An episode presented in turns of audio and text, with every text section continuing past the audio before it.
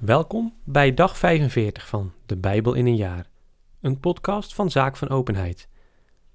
Vandaag lezen we Leviticus 11 en 12, Psalm 45 en Matthäus 27, vers 1 tot en met 26.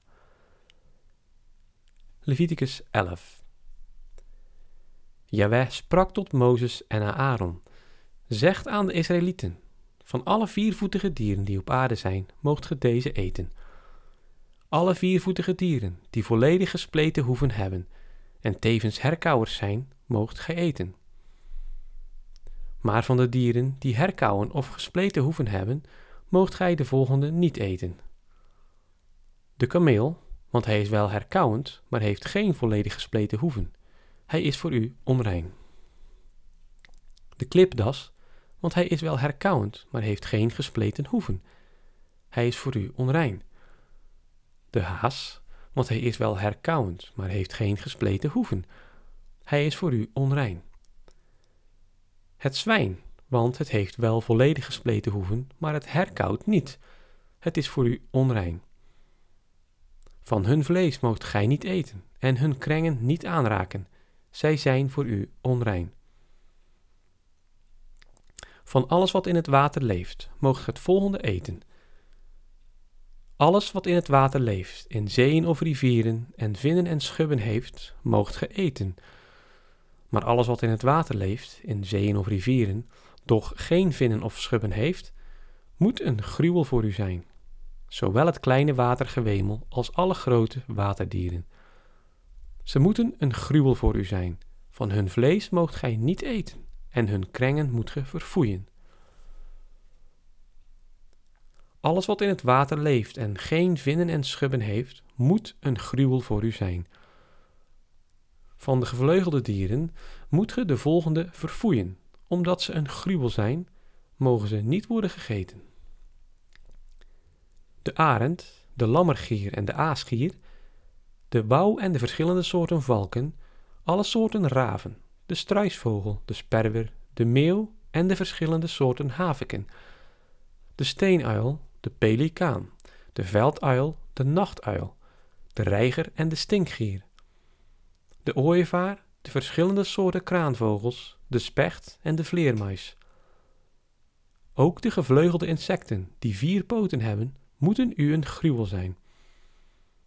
Slechts die gevleugelde insecten met vier poten moogt ge eten, die behalve hun poten nog springpoten hebben, om daarmee over de grond te springen.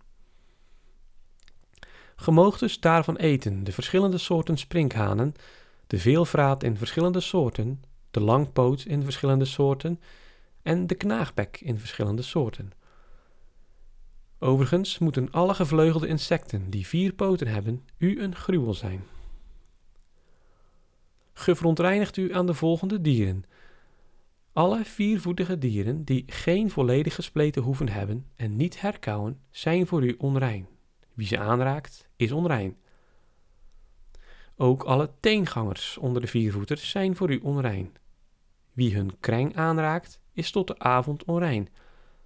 En wie hun kreng opneemt, moet zijn kleren wassen en is tot de avond onrein, want zij zijn voor u onrein. Van het ongedierte dat over de grond scharrelt, zijn de volgende voor u onrein: de wezel, de muis en de verschillende soorten hagedissen de veldmuis, de mol, de salamander, de muurhagedis en de chameleon. Deze zijn onder u het ongedierte die onrein zijn. Wie ze aanraakt, als ze dood zijn, is tot de avond onrein.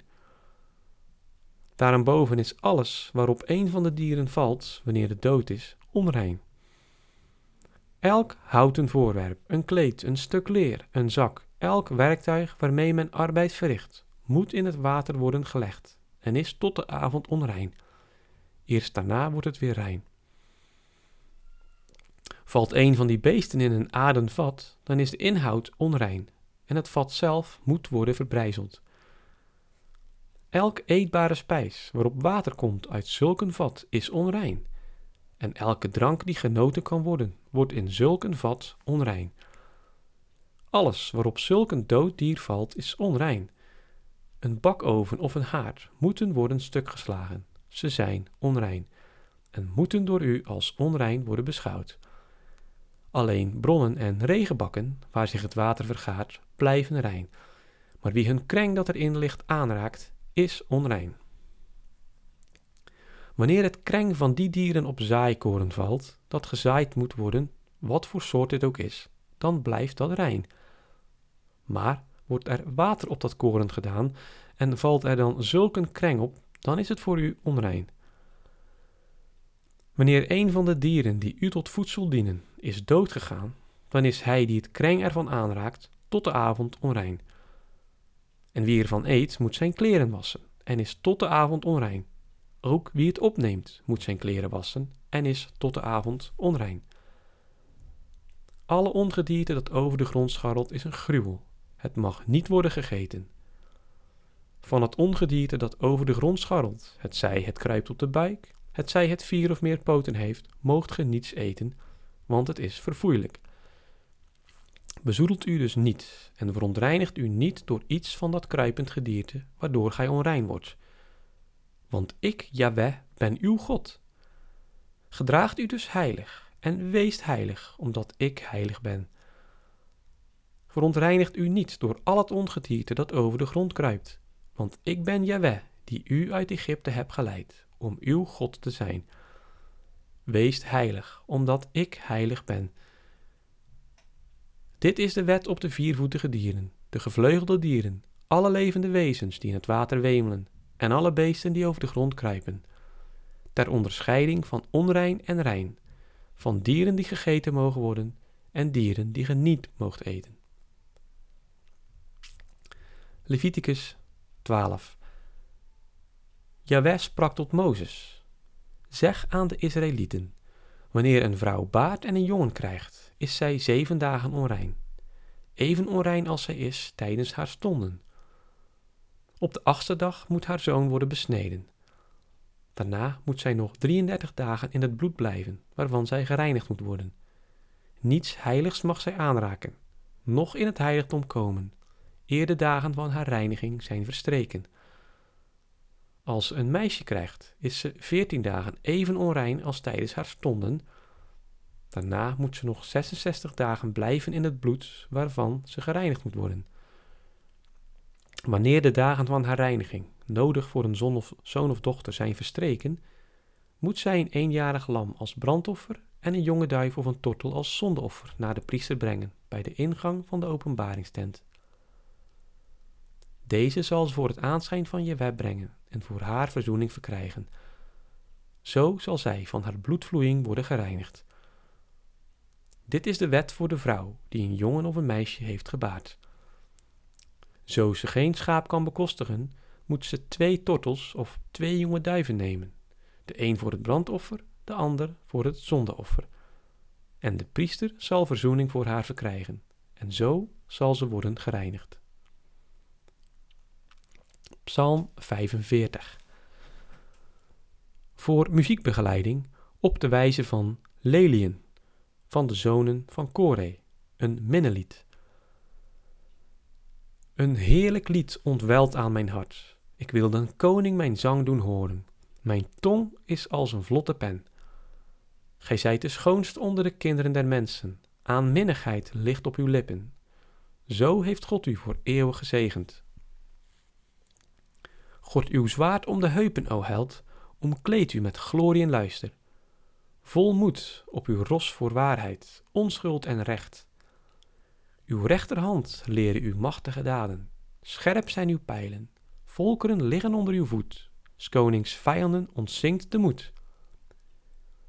Uw troon staat vast in de eeuwen der eeuwen.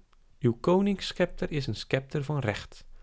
Gij hebt de gerechtigheid lief, maar haat de boosheid. Daarom heeft Jaweh uw God u gezalfd met vreugdeolie als geen uwer broeders. Al uw kleren geuren van mirre, aloë en laurier.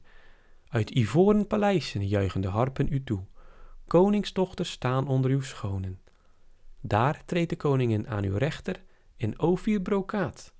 Hoor, dochter, zie en neig uw oor. Vergeet uw volk en het huis van uw vader. Laat de koning uw schoonheid begeren. Breng hem uw hulde, want hij is uw Heer. Dan komt de dochter van Tyrus tot u met geschenken en zoeken de rijkste volken uw gunst. Enkel lieftalligheid ligt op het gelaat der koninklijke dochter. Met goud doorweven is haar ornaat. Over bonte tapijten wordt zij voor een koning geleid. Als bruidsmeisjes volgen haar de vriendinnen. En onder gejuich en gejubel trekken zij in het paleis van de koning. Dan worden in plaats van uw vaderen uw zonen geboren. En gij stelt ze over heel de aarde tot koningen aan. Zij zullen uw naam doen gedenken van geslacht tot geslacht. En volken zullen u prijzen voor eeuwig en immer. Matthäus 27, vers 1 tot en met 26. Bij het aanbreken van de morgen namen al de opperpriesters en de oudsten van het volk een beslissing tegen Jezus om hem te doen sterven. Ze lieten hem binden, voerden hem weg en leverden hem over aan de landvoogd Pilatus. Toen zag Judas, die hem verraden had, dat hij veroordeeld was. Hij kreeg spijt, bracht de dertig zilverlingen aan de opperpriesters en oudsten terug en zeide: Ik heb gezondigd door onschuldige bloed te verraden. Maar ze zeiden: Wat gaat ons dat aan? Dat moet ge zelf maar weten. Doch hij wierp de zilverlingen in de tempel, vluchtte weg en ging zich verhangen. De opperpriesters raapten de zilverlingen bijeen en zeiden: Het is niet geoorloofd ze in de schatkist te werpen, omdat het een bloedprijs is. En ze besloten daarvoor de akker van de pottenbakker te kopen, als een begraafplaats voor de vreemdelingen. Daarom wordt die akker tot op de dag van heden bloedakker genoemd. Toen werd vervuld wat de profeet had gezegd. En ze namen de dertig zilverlingen, de prijs waarop de kinderen van Israël mij hebben geschat. En zij gaven ze voor de akker van de pottenbakker, zoals de Heer mij bevolen heeft. En toen Jezus voor de landvoogd stond, ondervroeg hem de landvoogd en sprak: Zijt gij de koning der Joden? Jezus zeide hem: Gezegd het. Maar toen hij beschuldigd werd door de opperpriesters en oudsten, antwoordde hij niets. Daarom sprak Pilatus tot hem: Hoort gij niet wat zware beschuldigingen ze tegen u inbrengen? Maar hij antwoordde hem op geen enkele beschuldiging, zodat het den landvoogd erg verbaasde. Nu was de landvoogd gewoon op de feestdagen een gevangene vrij te laten, naar keuze van het volk. Men had toen een beruchte gevangene, Barabbas genaamd. Daar ze nu toch bijeen waren, sprak Pilatus hen toe. Wien wilt gij dat ik u vrijlaat? Barabbas of Jezus, die Christus genoemd wordt? Want hij begreep dat ze hem uit afgunst hadden overgeleverd. Terwijl hij daar op de rechterstoel had, liet zijn vrouw hem zeggen: Vergrijp u niet aan deze rechtvaardige, want ik heb heden in een droom veel om hem geleden. Intussen hitsten de opperpriesters en oudsten de menigte op om Barabbas te vragen en Jezus te doen sterven. Nu nam de landvoogd het woord en sprak: Wien van de twee wilt gij dat ik u vrijlaat? Ze zeiden: Barabbas. Pilatus zeide tot hen: Wat zal ik dan met Jezus doen, die Christus genoemd wordt? Allen riepen: Kruisig hem. De landvoogd zei hun: Wat voor kwaad heeft hij dan gedaan? Maar ze schreeuwden nog harder: Kruisig hem! Toen Pilatus zag dat hij niet slaagde, maar dat de opschudding groter werd, nam hij water, waste zijn handen ten aanschouwen van het volk en sprak: Ik ben onschuldig aan het bloed van deze rechtvaardige. Gij moet het verantwoorden. Heel het volk antwoordde: Zijn bloed komen over ons en over onze kinderen. Toen liet Pilatus Barabbas vrij, maar Jezus liet hij geeselen en gaf hem over om te worden gekruisigd. Tot zover het woord van God. Deo gratias.